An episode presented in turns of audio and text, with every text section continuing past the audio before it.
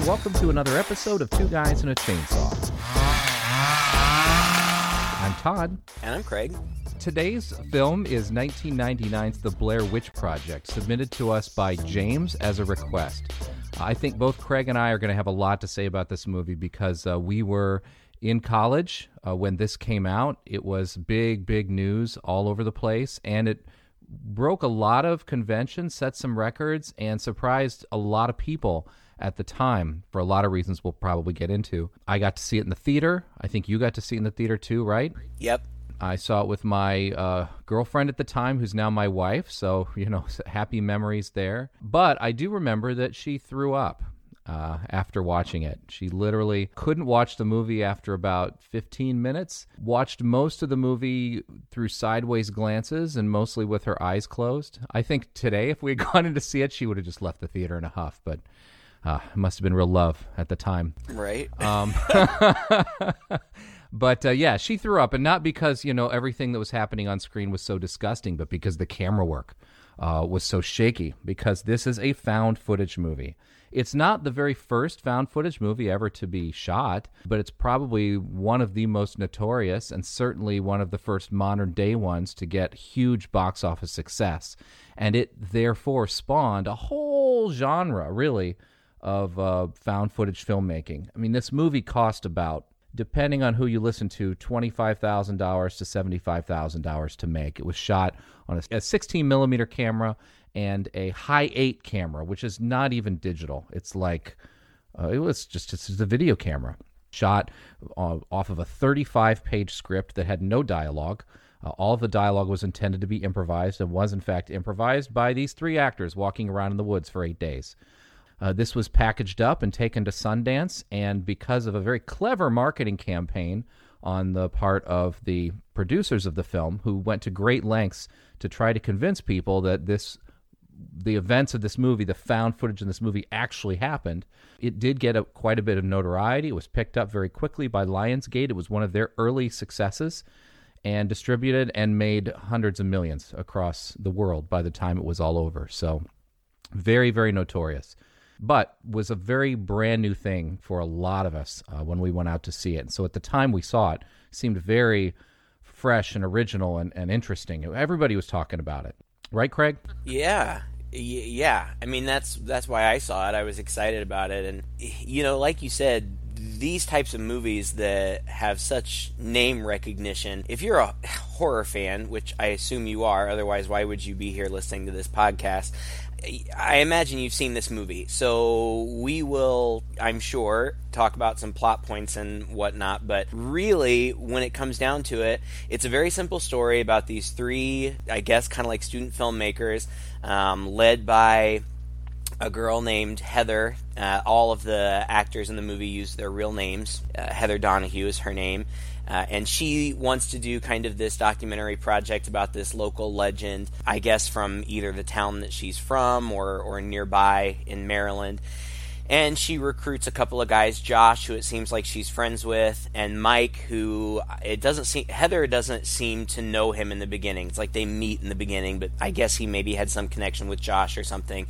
But anyway, she basically just pulls along these two guys to operate cameras for her, and they go out. Well, first they go to this town, uh, Burkittsville, which is an actual town in Maryland, and they do some interviews with the local townspeople, and that's some interesting stuff, which I want to talk about. But eventually, they get into the woods, uh, and and spooky things start happening, and that's pretty much the whole movie. But what made the movie so interesting to me at the time was that I was one of the people, and I'm not ashamed to say this because they did such a good job with the marketing. I was one of the people who was duped into believing that these events were real, that this was actual documentary footage that had been found.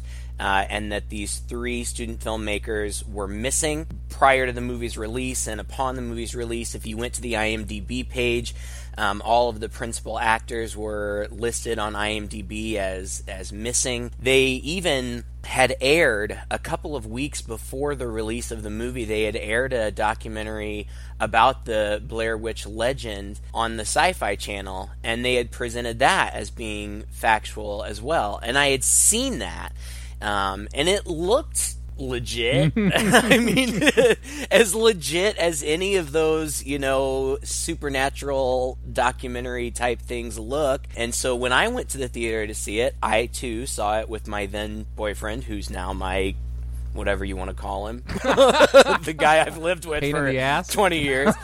yeah.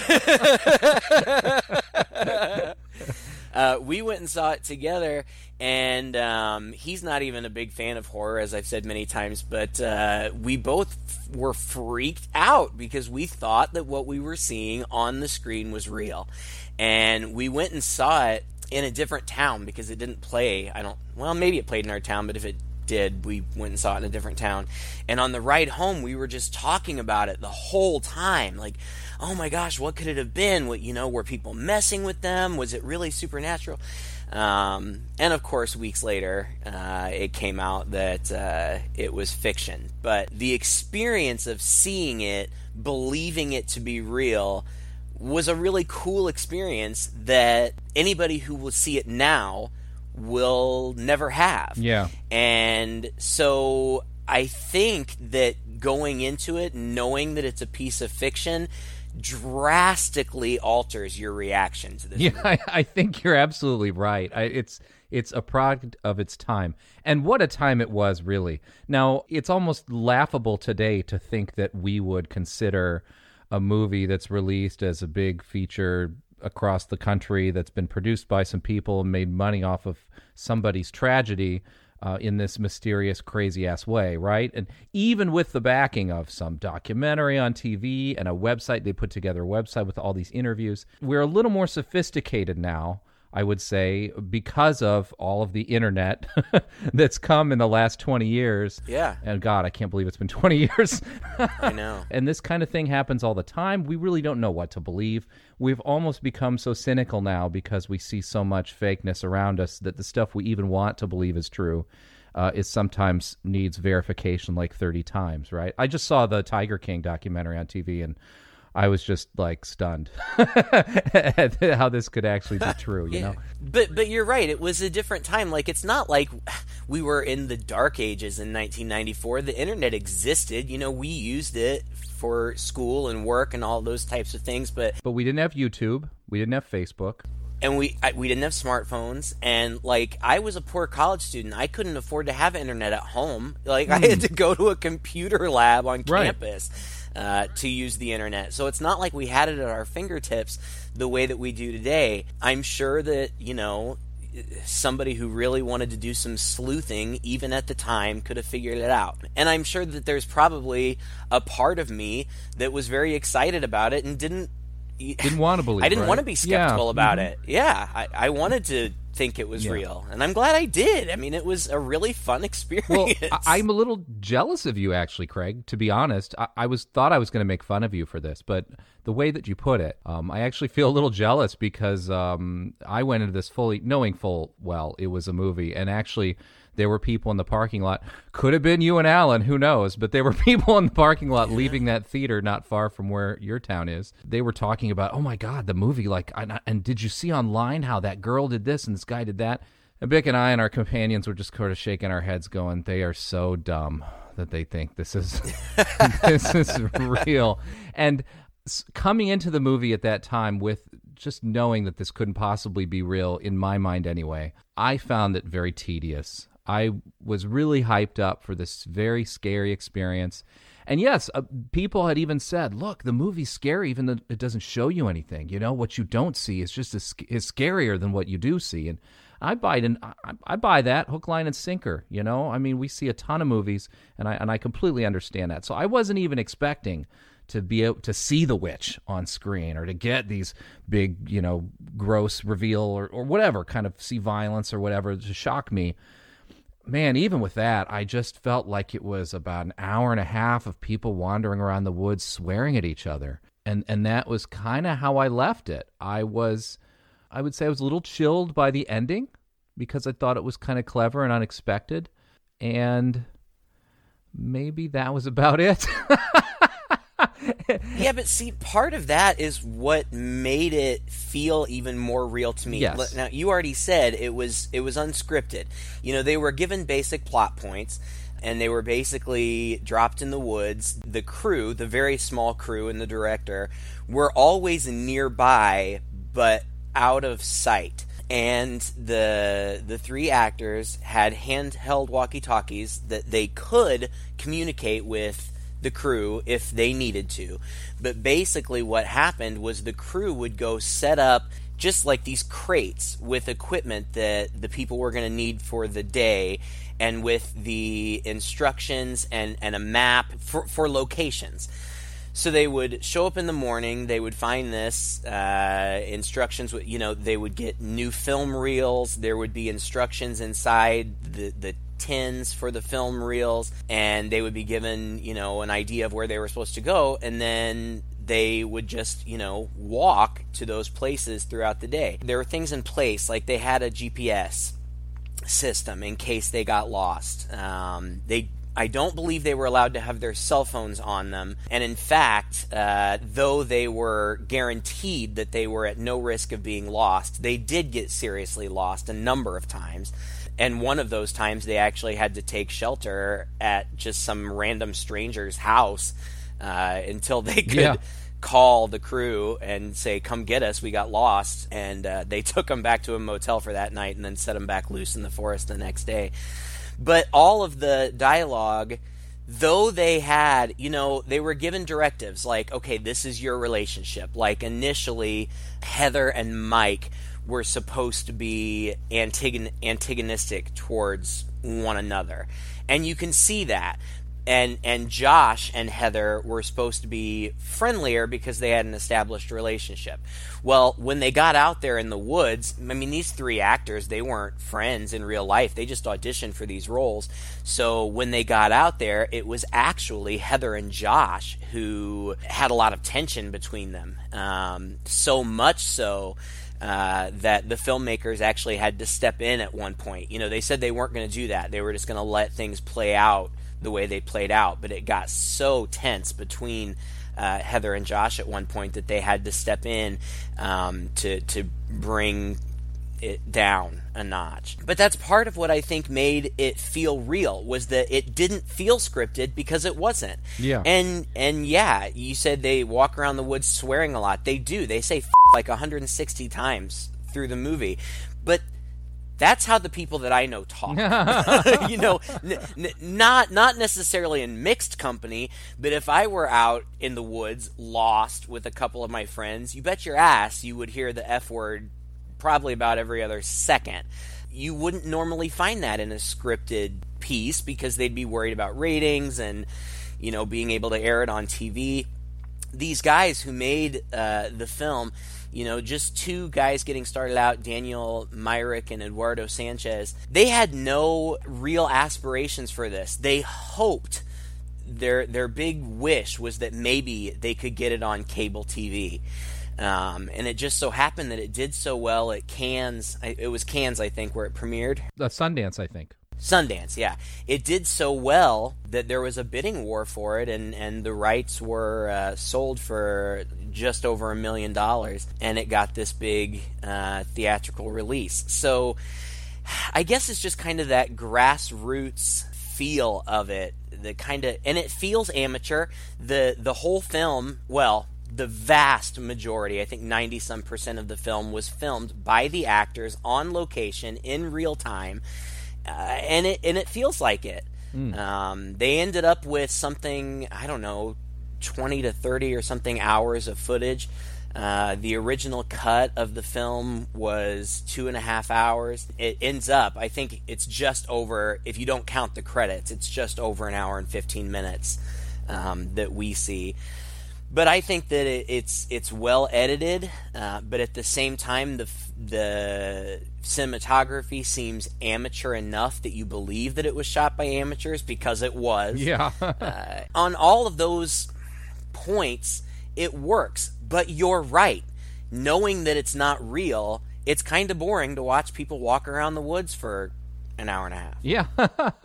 well, I mean, uh, nowadays I think that's how people are going to watch this movie. So it's really, you know, we have to talk about it in context as well as today, right? We have to kind of measure those two things. That's why you you know, we're going to talk so much about the history of this movie. They had set up a website where they had uh, used footage uh, that they actually had shot for the movie but decided to leave out. There's a whole, there was supposed to be a whole section of the movie at the beginning or maybe at the end where they had set up the missing people with interviews stating that the kids had gone missing and fake news footage and, and all that. And instead, all we get at the beginning of the film is in October 1994, uh, three filmmakers went into the woods to film a documentary about the Blair Witch and were never seen again. And this their footage was found uh, years later, basically. Right. They decided that that stuff would be a little too cliche and too um, too scripted for their mostly unscripted film. Really good decision, by the way. Yes. But they were able to use it in the marketing campaign. But the fact that the movie begins with just a title, The Blair Witch Project, that, and then cuts right into their project, right into their footage, and then ends and just gets pretty much silent credits for the ending uh, is also powerful, right? It Yeah. feels gritty. It feels like something you happened upon. It feels like that tape in The Ring or in what was that one Christmas movie we saw where the kids pop a tape in that they find in Oh yeah, no, it was a Halloween movie. it was one of the anthologies, the one with the scary clown, I think. Yeah. Art the Uh, clown. I don't know. I don't remember. yeah, whatever it was. Yeah, the scary clown. But yeah, I mean, it has that feel to it. And you're right; uh, they were very successful at what they set out to do. It's very convincing as a found footage film, and and they hired Josh because he could run a camera. They said It- they were like over two thousand actors that auditioned for this, and they had a bunch of people improvise together, narrowed them down. Josh had experience running a camera, and so that was one of the big reasons he was picked uh, to be one of the people here. Uh, and then there were all kinds of ideas that they had, like they were going to maybe have a romantic angle between Josh and Heather, but then they kind of decided not to go with that. And then the the instructions that they got in the film canisters throughout the eight day shoot were were specific to each character, so each character would read them. You know, it's like an improv game, really. Like Yeah. today, you need to question. You know, today lose the map. T- today you decide that you need to walk south, and you're not going to take no for an answer. Right. You know, that kind of thing. Uh, and so these actors were just given little bits of things to play off of, but very talented in their ability to do that. I mean, 20 hours of footage were shot for this movie and, you know, were edited down eventually to get the, the 80 minutes that we have. And it's not even a particularly tight 80 minutes. right. I think the movie would actually do well if it were even shorter, but that's not something you can put in a movie theater. You know, it's not Right. something you can make money from. So I understand why they didn't. The part, the first part of the movie, I think, and the last bit of the movie were the were the best parts for me.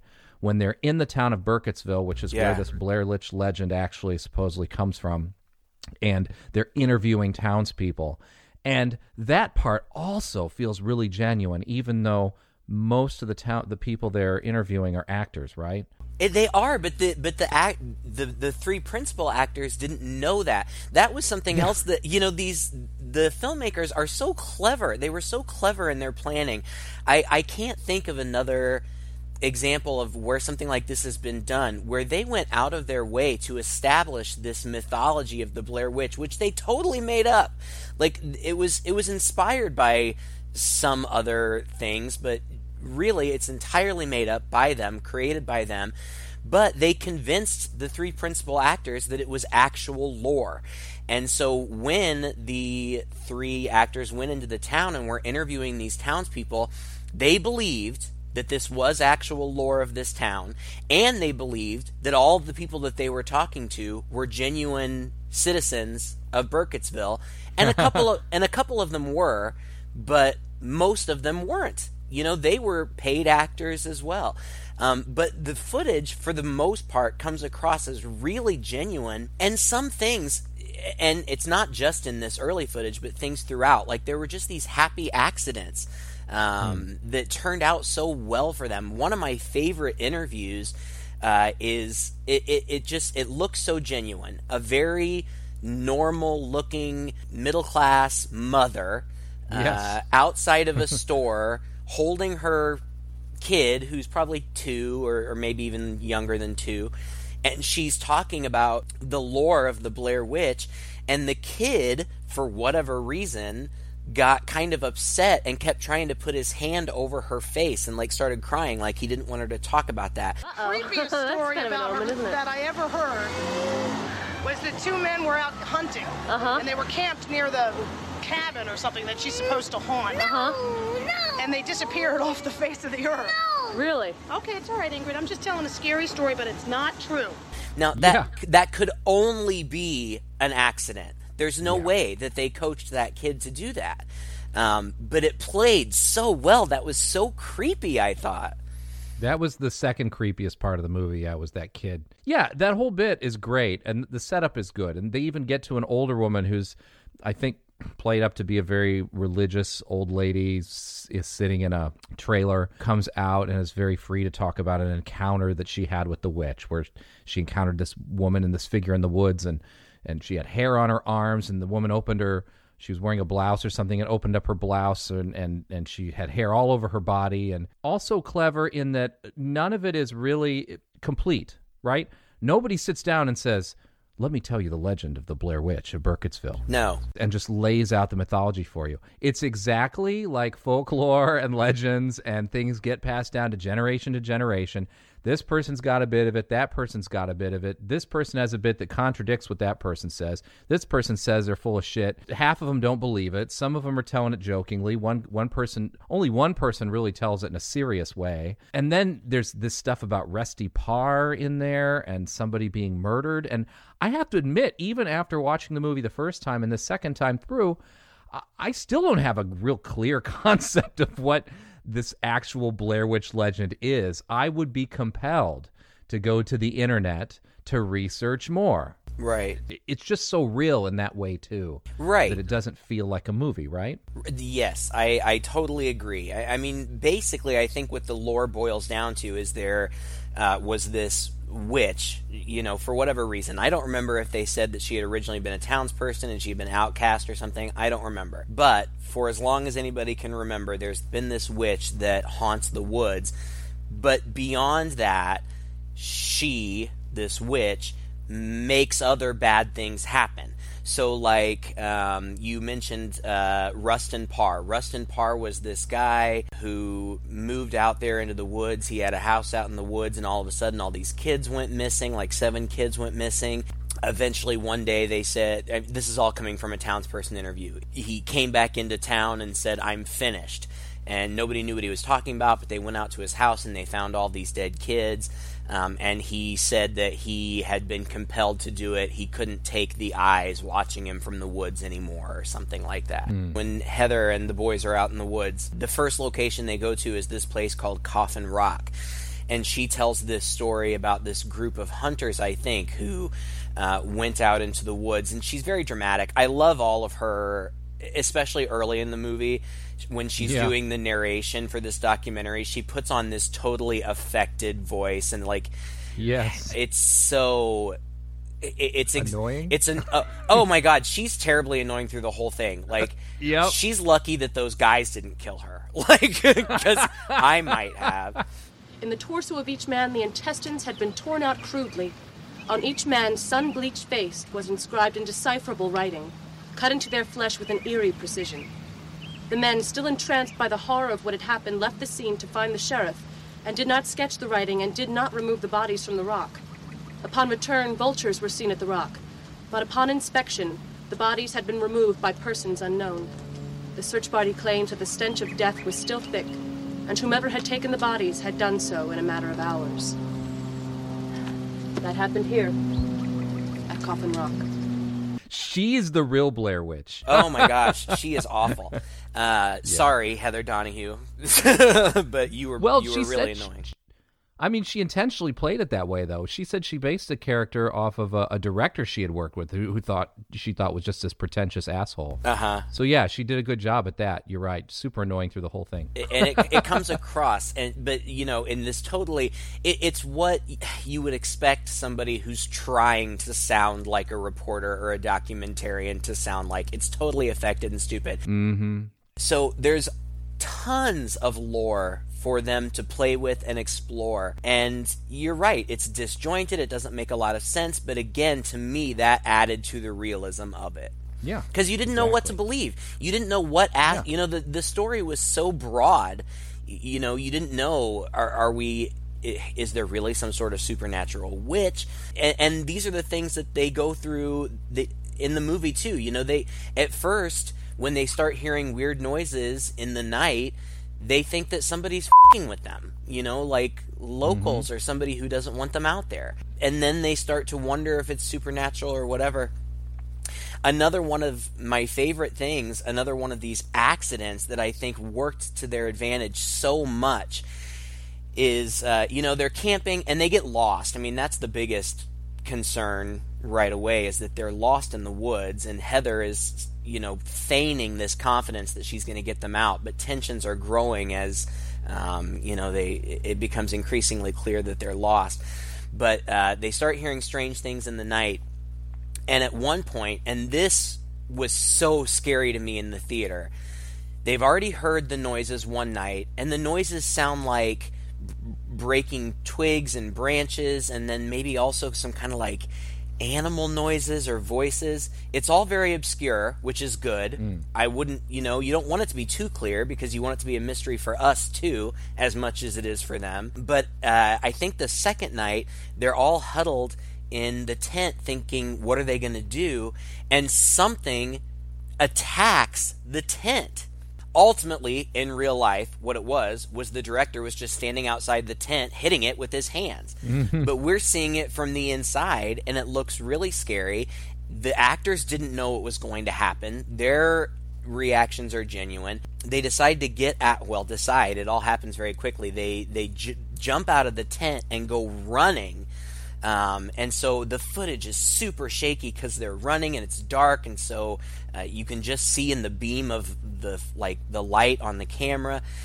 And at one point, you hear Heather say you you don't see her because we can only see her back, but she looks over to the left and she says, "Oh my God, what the f- is that? Dude, what the f- is that?" Josh, who was filming from behind, was supposed to pan left to where she was looking. And we were supposed to see the Blair Witch. And it was somebody, I don't know, part one of the crew members dressed in like all white with eh, pantyhose uh, over his head, and we were just supposed to get a fleeting glance. But Josh forgot to pan, and they didn't reshoot it. So we never, get a glimpse of the witch, which I think is so much better than if we had. Yeah. I don't. Maybe. I mean, you know, maybe maybe that would have been right. creepy imagery, but I just in my mind the way that it was described, what it was supposed to be, it it sounds hokey. I mean, maybe they could have pulled it off yeah. and it would have looked weird and creepy, um, but I think that I prefer that uh, a mistake was made and we didn't actually ever see the witch. I think you're probably right about that. Uh, we'd probably be saying about how it would have been better if they had not had the witch at all, rather than see this white, this weird white figure running by. Like, what in the heck was that? But in the same sense, it was a bit of a disappointment for me in the movie, and maybe it's because again, I went in there not really believing all this, so my imagination maybe wasn't working overtime. But seriously, like uh, as I was watching it, I really wanted so badly to see something, and really, uh, what we do get to see, what we do get to see are are not figures and not people, but weird things, right? Yeah. Um, they come across uh, piles of of rocks along their path. One of them, at one point, there was a pile of seven rocks, and I think that was supposed to reference maybe seven of the kids who were killed at one time in one of the stories. Yeah, seven. Yeah, seven piles of rocks. Yeah. When they wake up from, I think the first night that they're kind of molested, or they're hearing things, or their tent is something. Uh, when they wake up, uh, they step outside, and there are three piles of rocks out there, and it's obviously a pile of rock for each of them, and that's creepy yeah. And they think it's creepy too. But then they press on, and it's you know twenty more minutes of them arguing about who lost the map, what, where are we, how are we going to get out of here, fighting, not fighting, yada yada yada. Then they camp again, uh, and there's some mysterious noises, and then they wake up and they go around some more, and then they come across one of the more iconic things from this movie, and that is this little part in the woods, kind of a mini clearing, where there are all of these stick figures they're hanging from trees and they're stuck to trees and they're tied to trees and they're on the ground. and, and this is pretty well freaking them out because uh, well, of course, a pile of rocks isn't natural, but these clearly tied together stick figures, somebody or something did this and it's creepy as hell, mm-hmm. right? So that freaks them out, and it would freak me out too if I were out there in the woods. But as a theater goer, wasn't really freaking me out too much. Uh, and uh, you know, so then they go and they argue some more, and they're lost some more. And this time around, I was really trying hard to get in the heads of these kids. Like, okay, I, I'm lost in the woods with them. Wouldn't I be scared too? Wouldn't I be scared too? Because that seems to be the scariest part of the movie. Is they're lost, and night's going to come at some point, and mysterious things are happening at night, and these ominous signs are along their path they're coming across they at one point they think they've been walking south the whole way but they come across the same creek with the same log that they previously crossed uh, and that's frustrating and they have these moments of breakdown which are also really good right Yeah. and and convincingly Well, because Yeah, because they are genuine. uh, You know, they had some idea of what was going to happen, but there were also tons of surprises along the way. Plus, you also have to just consider, you know, all of this tension, the infighting. It's real because they really are sleeping in the woods for eight days, um, and you know they're they really are walking through the woods all day, every day. Um, they were given, you know, limited food. You know, they were given some snacks and things. Not like they were being starved, but they they were exhausted and hungry, and so you know they're given these directions, these maps to follow, and they walk through the forest all day, and they end up back exactly where they started in the morning. And so, you know, Heather at first doesn't want to admit it, and when she finally realizes that that Mike or whoever it is that's telling her it's the same tree across the creek, when she finally realizes it's true, she falls to the ground and weeps. And I think that a lot of that, you know, she's an actress, but I, I think a lot of it is genuine. Like, Jesus, we just walked through the woods all day carrying these huge backpacks, all this camera equipment, just to end up where we started. Um, Yeah. So some of that frustration uh, is real, and you can see it in the tension when they fight too. I just thought it was really kind of hilarious that you know in the beginning Heather and Mike are kind of um, sparring with one another. Uh, and Josh is playing the peacekeeper, and that's the way it was supposed to be. But as the movie goes on, you just see Josh getting more and more angry at Heather, and eventually Mike has to step in and be the peacekeeper. that's right I, and it just it works for me. I mean, I I'm going on and on about all these great things. I, I none of that negates what you say. The fact that if you know it's not real, it's just not as compelling. But I also think that it is more compelling if you know about the production, which is why I think we're focusing so much on that because I think it's more interesting than just talking about people walking around in the woods. Yeah, I mean that's kind of sad, right? It's like something that we're kind of you get a lot of more fun out of watching and analyzing it nowadays than you get out of actually experiencing it really maybe the way it was intended to be experienced in the beginning. You know, it's more of just like a cultural relic that we can examine and like it's sitting in a museum somewhere, you know. Uh, but that's not necessarily bad. There are a lot of movies like that too. Um, that we just can't enjoy so much today, but we can still appreciate them. You said cultural relic. In many ways, it is, and I think in that way that hurts it too if you are a first time viewer, because like even those those stick figures, they're so iconic at this point. You know, they've popped up in other movies, they've popped up in television shows, they've you know that that imagery you you see it video games you see it all over the place these creepy stick figures i don't recall ever seeing them before this movie No, me neither. and so, you know, when I was seeing it for the first time, they're very simple. They're just these very rustic, made out of twigs and things from the forest, tied together to kind of uh, be representative of like a, a, a human figure. And they're hanging from the trees. And I had never seen anything like that before, and it was very ominous. Young people, especially, or anybody going in and watching it now, they've seen it. You know, like, Yeah. oh yeah, I've seen that before. That's scary. Well, I hadn't seen it before, and it was scary. anyway, So, youngins, yeah.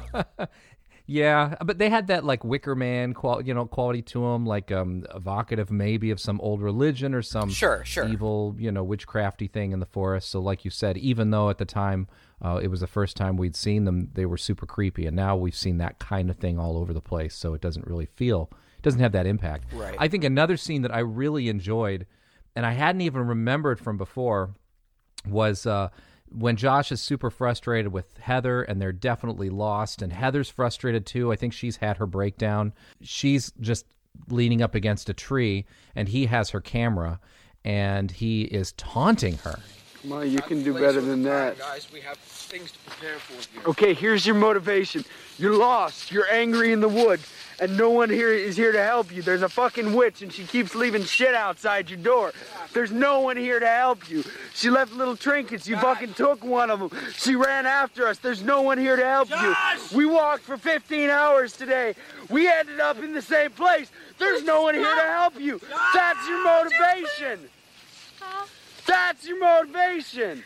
Tears are welling up in her eyes, and that's got to be a little genuine too. Oh, uh, yeah. there's a bit of meta going on there as well. I think because he, as an actor, is taunting her as an actor in the same sense that she's, you know, but it makes sense in the context of the movie as well. That scene's really powerful, and I felt really sorry for her at that moment. Um, but I could also understand Josh's frustration, especially because she's such a tool. You know, Yeah. for most. Nothing's more annoying.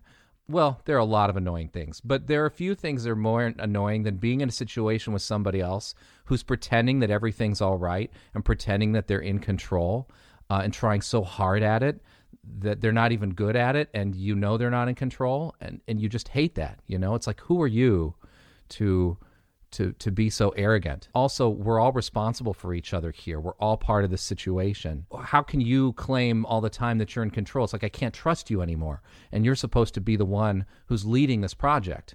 It's a really interesting dynamic between the three of them, even though it is rather simple. Yeah, I don't remember if it was right before that part or right after, but Josh is still behind the camera. Heather doesn't like being on camera for whatever reason, but Josh is behind the camera and things have calmed down. Uh, and he says, I, I think I figured out why you like the camera so much. And she's like, Oh, yeah? How come? Uh, and he says because it's it's not reality. It's it's filtered reality. When you're behind the camera, you can contr- kind of um, convince yourself that it's it's not real, um, and that's kind of meta too. moment. Yeah, yeah. I I liked that moment. It's really clever. It makes you wonder, and that's another fun thing about this movie. It makes you well, obviously they all came up with this dialogue themselves, right? Mm-hmm. It's just really pretty smart. I mean, they deserve a ton of credit for for this movie. They should get writing credits for this film. Really, yeah.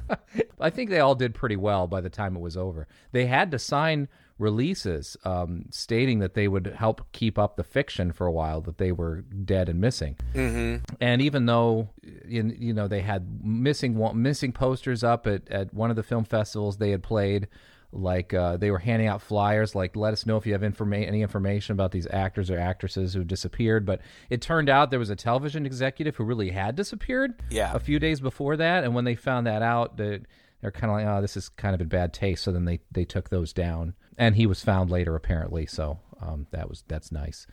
Um, but yeah, so to get back to the movie, uh, they wander around in the woods some more, and uh, eventually one night they go to sleep and wake up, and Josh is gone.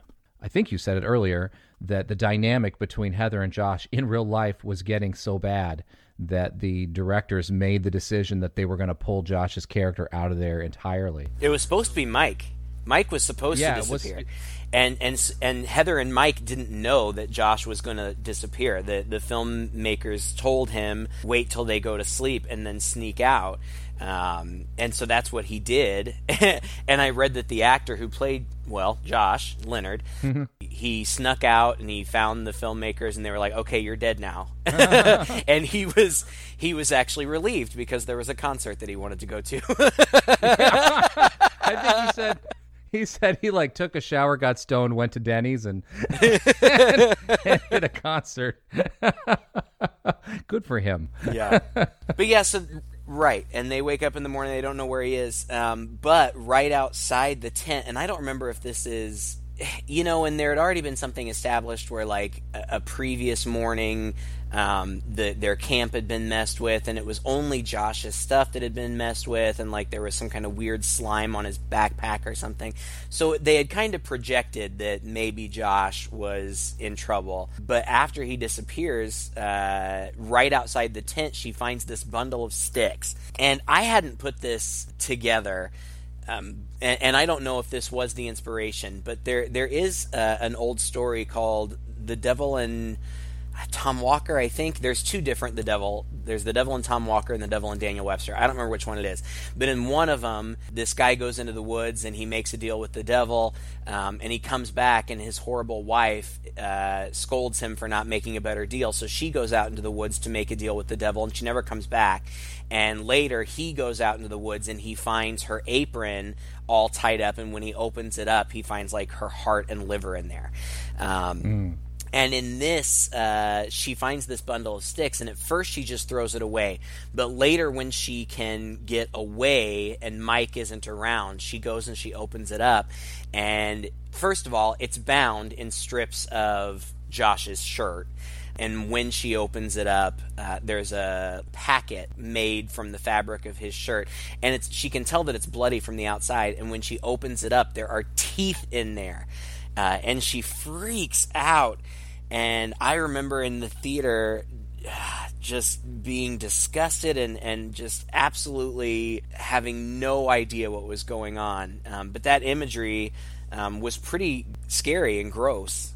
and just the mere idea of it when they have no idea what's going on. Well, it's the first time some harm has come to a character, and then at that point, it's verifiable harm right? Somebody tore his shirt into strips, but took the time to put this bundle together with his teeth and blood and whatever else in it. And so, uh, I mean, at that point, you know, you just have to be over the moon scared for your life, right? And, yeah, and they've heard his agonizing screams in the night mm-hmm. for at least one night and and then that kind of leads so you know they hear his screams all through the night she finds the bundle they're still lost there's uh, th- uh, another nighttime where we get the infamous scene that was in all the trailers that's probably the most recognizable scene from the movie of Heather doing this nighttime confessional after Mike has gone to sleep.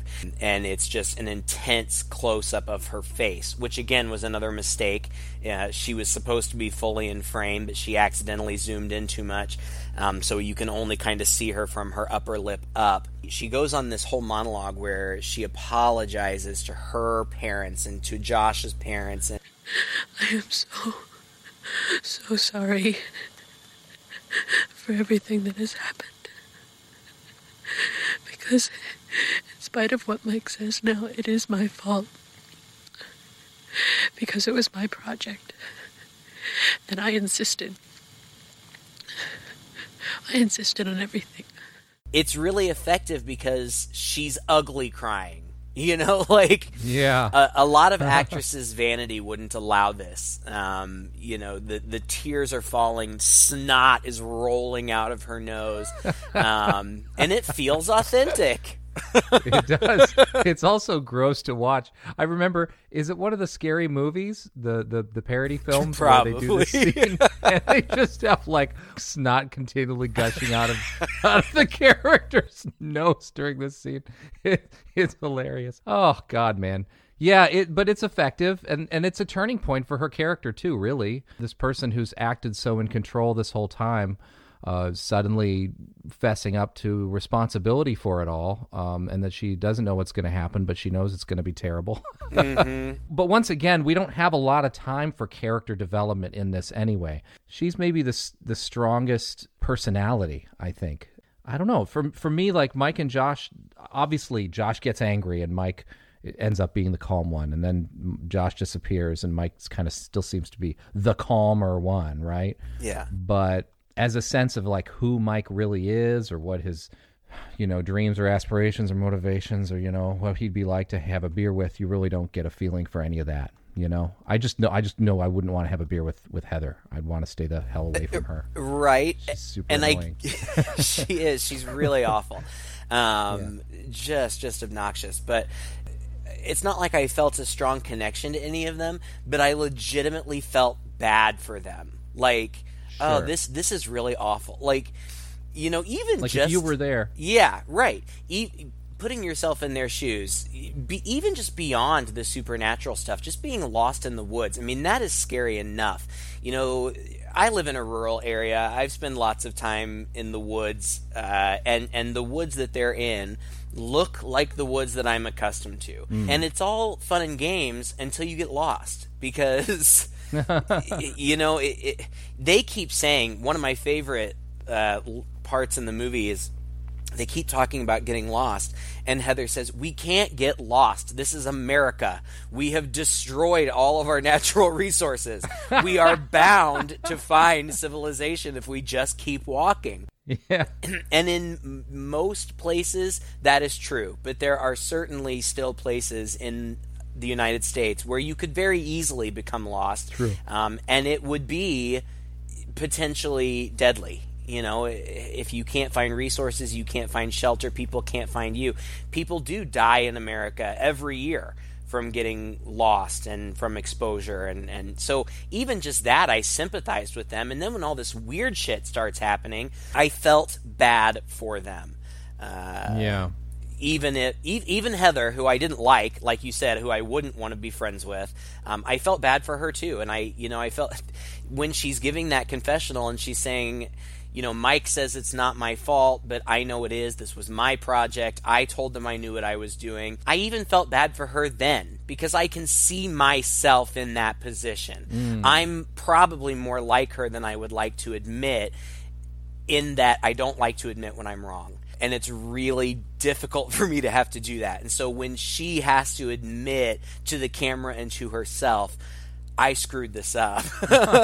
and and it's really my fault. I felt bad for her. Well, and there's also kind of a na- naivete here that, to the situation that we can all relate to. You know, we've all had our moments where we've just had these fun projects, right? It's this innocent, fun little project. You're getting a group of people together. You're going to go do something, and for that to end in tragedy is is a tragedy. You know, this this wasn't like we went off to war. This wasn't Right. supposed to be some serious situation. We were just going to spend a few nights in the woods, and I have a map and a GPS, and you know, we're just investigating this legend. It's probably bullshit because we don't believe in it. Blah Right. blah blah. And uh, and you know, I've done projects kind of like that where you just get together and you do things, and then something happens. Somebody falls off a cliff, and now it's not fun anymore. Right. know? Yeah. And, and that's that's what this is. And so, just the situation itself, being lost in the woods, being on this fun project that, that was just supposed to be nothing and turns out to be, uh, you know, terrifying. Those are things we can relate to, right? And we can, in that way, put ourselves in some of these characters' shoes, even if we can't always relate to these characters or really know them or necessarily care what happens to them. We care what happens to them because we can easily see ourselves in their shoes. Yes, right? absolutely. Absolutely. I totally get that. And you know, it all leads up to this ending, which again is also uh, very iconic and has been spoofed and referenced in many other things. But um, uh, the night after Heather finds the the bundle with the teeth in it, which were real teeth, by the way, in case you're curious, they got it from a dentist.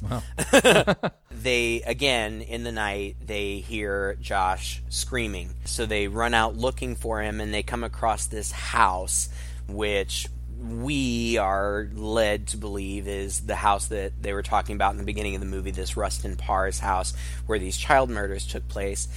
And they go in, and you know, I don't know how much of it was done in mixing, but they do a good job in the final film of making it very disorienting. Like it sounds like the voice is coming from upstairs, or, and then it sounds like it's coming from downstairs. And I, you know, I, I know that in production, all of these screams were pre-recorded, and they had uh, speakers, you know, uh, strategically placed in the woods and in different places so they could change the output um, and it would be disorienting. But uh, you know the the directions for Mike were to get in the house and run around really fast and run up and down stairs and try to keep Heather as far behind you as you can. Um, and and he does.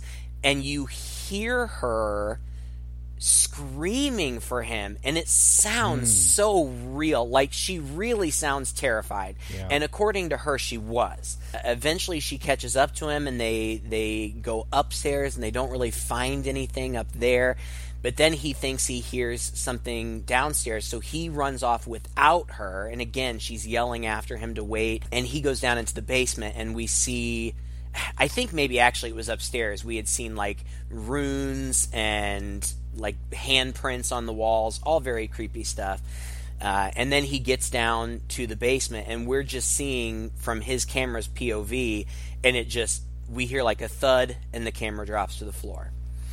And then the perspective cuts to Heather's camera, and she's running around still screaming for him. And she runs downstairs, and the light of her camera pans across the room, and you see Mike standing in a corner with his face to the wall, which was part of the lore. This Rustin Parr would take the kids down into the cellar in pairs, and he would make one of them face the wall while he killed the other one, and then he would kill the other one. So Mike is down there with his face to the wall. Again, we, I guess, kind of hear some sort of scuffle. Heather's camera falls to the floor, and that's it. Again, these actors, you know, Mike was d- instructed to run downstairs. He did. When he got down there, two crew members, all completely in black, grabbed him and directed him to stop talking and they put his camera down on the floor and they told him to stand against the wall and then Heather ran in she had no idea what she was going to see she saw him and very calmly they grabbed her and motioned for her to stop screaming. They laid her camera down.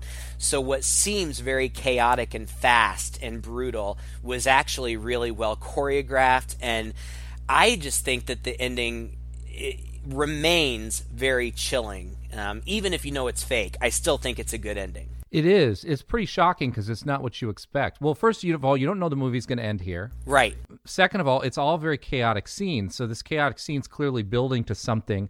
And maybe it's going to be our be our showpiece, something grand. And when she runs down into the basement and you see him with his face against the wall, the, it's just a dissonant image. It doesn't jive with. Right. It's totally shocking to your brain and it's creepy in that way like what the hell's going on? And you hardly have time to react to that when her camera falls. Right. And that's the end.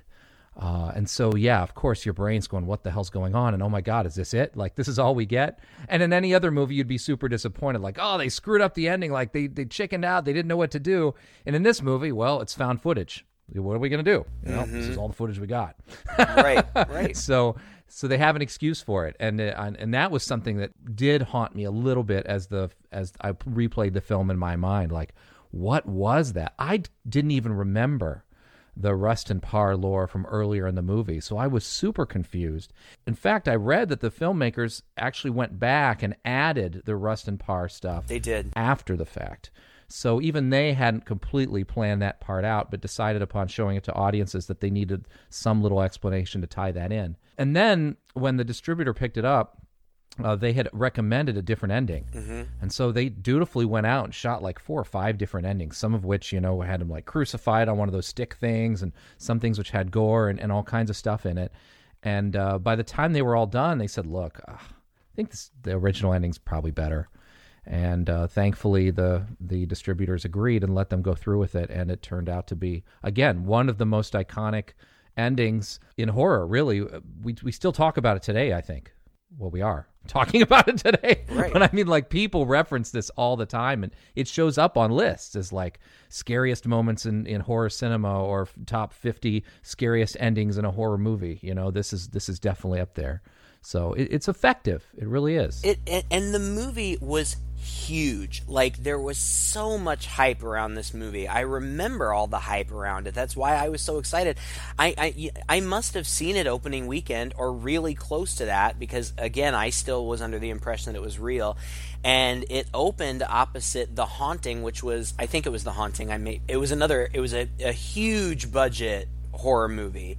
Um, and it blew it out of the water. Like you said, there are varying reports, but um, I read that they the actual production of the movie, these guys didn't have any money. Um, so the actual production was only twenty to twenty five thousand dollars, and like they were so strapped for cash that they bought, I think the thirty five millimeter camera or whatever it was that they used. They bought it at like a Circuit City, and after they filmed, they took it back. they took it back. and got their money back for it. That's how strapped they were for cash. So the production was like twenty to twenty five thousand. Somebody put in five hundred to seven hundred and fifty thousand for post. It got sold for distribution for 1.1 million dollars. They did 25 million dollars in marketing. Uh, and it made worldwide over 250 million dollars. So I mean, it was just insane how well this little movie by these nobody directors, starring these no-name actors who nobody had ever heard of, just was a worldwide phenomenon and sparked a franchise. A couple years later, Blair Witch 2 Book of Shadows came out. Have you seen that? No, I haven't. I've always been curious. It's not very good. I mean, as a standalone movie, it's fine, but they, you know, they abandoned the found footage thing. It's it's clearly like a Hollywood picture. Standalone, it's okay. It's not great. Um, there were uh, there was a series of young adult books. There were video games, um, and then I think in 2018 there was a surprise sequel, which was just Blair Witch. Did you see that? Yep, in the theater. Alan and I went back to the theater. Oh, how romantic! and I liked. How did that mo- turn out? I liked the movie, but it just without the hype and without, you know, it's just not the same. You know, knowing that it's and and. Uh, the third one is really kind of a direct sequel to the first. They basically ignored the second one altogether. And the third one does what people whined and moaned about the first one not doing, which was not showing anything, not showing the witch. You do see the witch in uh, Blair Witch. You do see a lot of these supernatural phenomenon. They play a lot with like um, time jumps and and weird stuff, and it's clever and it's a well made movie, but you know, it just doesn't stand up to the original. Not necessarily in quality, but uh, in in hype and in experience. But nonetheless, I mean, it's it's a, a huge phenomenon, and I, I bet money we'll see more from it moving forward. I mean, it has to carry the legacy of just a powerhouse original film that was so original at the time and did something that, you know, quite frankly, probably can't be repeated. Right. Right now, we watch a lot of found footage movies. We know they're found footage, but we still find reason to enjoy them. People thought this was going to be kind of a one trick pony in that way that like okay you know now a whole bunch of people are going to rush out with their video cameras and make found footage films thinking they can do them all cheap uh, but you know it's not really going to work again. Well it has. It has worked uh, in big budget films as well as low budget films. Uh, we've seen people do really innovative stuff with this where they haven't had to pretend that it's real. Right. we as the viewer just uh, it's just another way another format another frame of telling a story and that's that's kind of neat. And blair witch in a way opened that up for us a little bit at least brought it mainstream. And i was super excited when it came out and it was so popular as a budding filmmaker who also at around the same time ran out and shot a movie with a digital camera that i returned to walmart when i was done with. It I wasn't above that either. but yeah, so I mean, I was excited to see because at the time there's this huge debate among my friends and I like, yeah, these digital cameras and things are getting better and better all the time, but you probably really have to shoot on film for audiences to accept it. And now, of course, it's not true. 20 years later, we'll watch anything. Yeah. But back then, to see a movie that was shot with a video camera up on the big screen, making hundreds of millions of dollars worldwide, was extremely inspiring. And I think it did inspire a whole generation of filmmakers that otherwise would have thought that they had to go to huge lengths and enormous amounts of resources to put their vision up on the screen in front of people. And so, you know, in, in that way, it did inspire me, even if at the end of the day, uh, I wasn't as taken by the movie as I really wanted to be at the time. And still today, like, I think we're both kind of agreeing it, it doesn't quite stand up to a, a, a fresh viewing by somebody who's never seen it before. Yeah. Maybe. Thank you, James, for giving us the opportunity to talk about the Blair Witch Project. Uh, if you have a request, you can find us online. Just search for Two Guys and a Chainsaw. You'll find our Facebook page. You can find our website at twoguys.red40net.com. You can also find our YouTube channel where you can uh, listen to us while you just stare at a still image of our faces. And uh, it doesn't sound entertaining to me. I think it's more of a turnoff than anything. But apparently, there are a dozen people who like to do that. So if you're one of those, uh, go down there, make it 13, and subscribe to our channel, please, so that we can do a little bit more stuff with that in the future. Until next time, I'm Todd. And I'm Craig. With two guys and a chainsaw.